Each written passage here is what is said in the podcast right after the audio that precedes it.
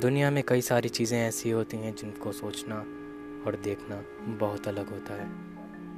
क्यों हमें हर बार बुज़ुर्गों की कही गई बातों को मिथ या मिथ्या कहने पर मजबूर किया जाता है? क्यों हमें शाम होने के बाद कब्रिस्तान वाले रास्तों से जाने नहीं दिया जाता है?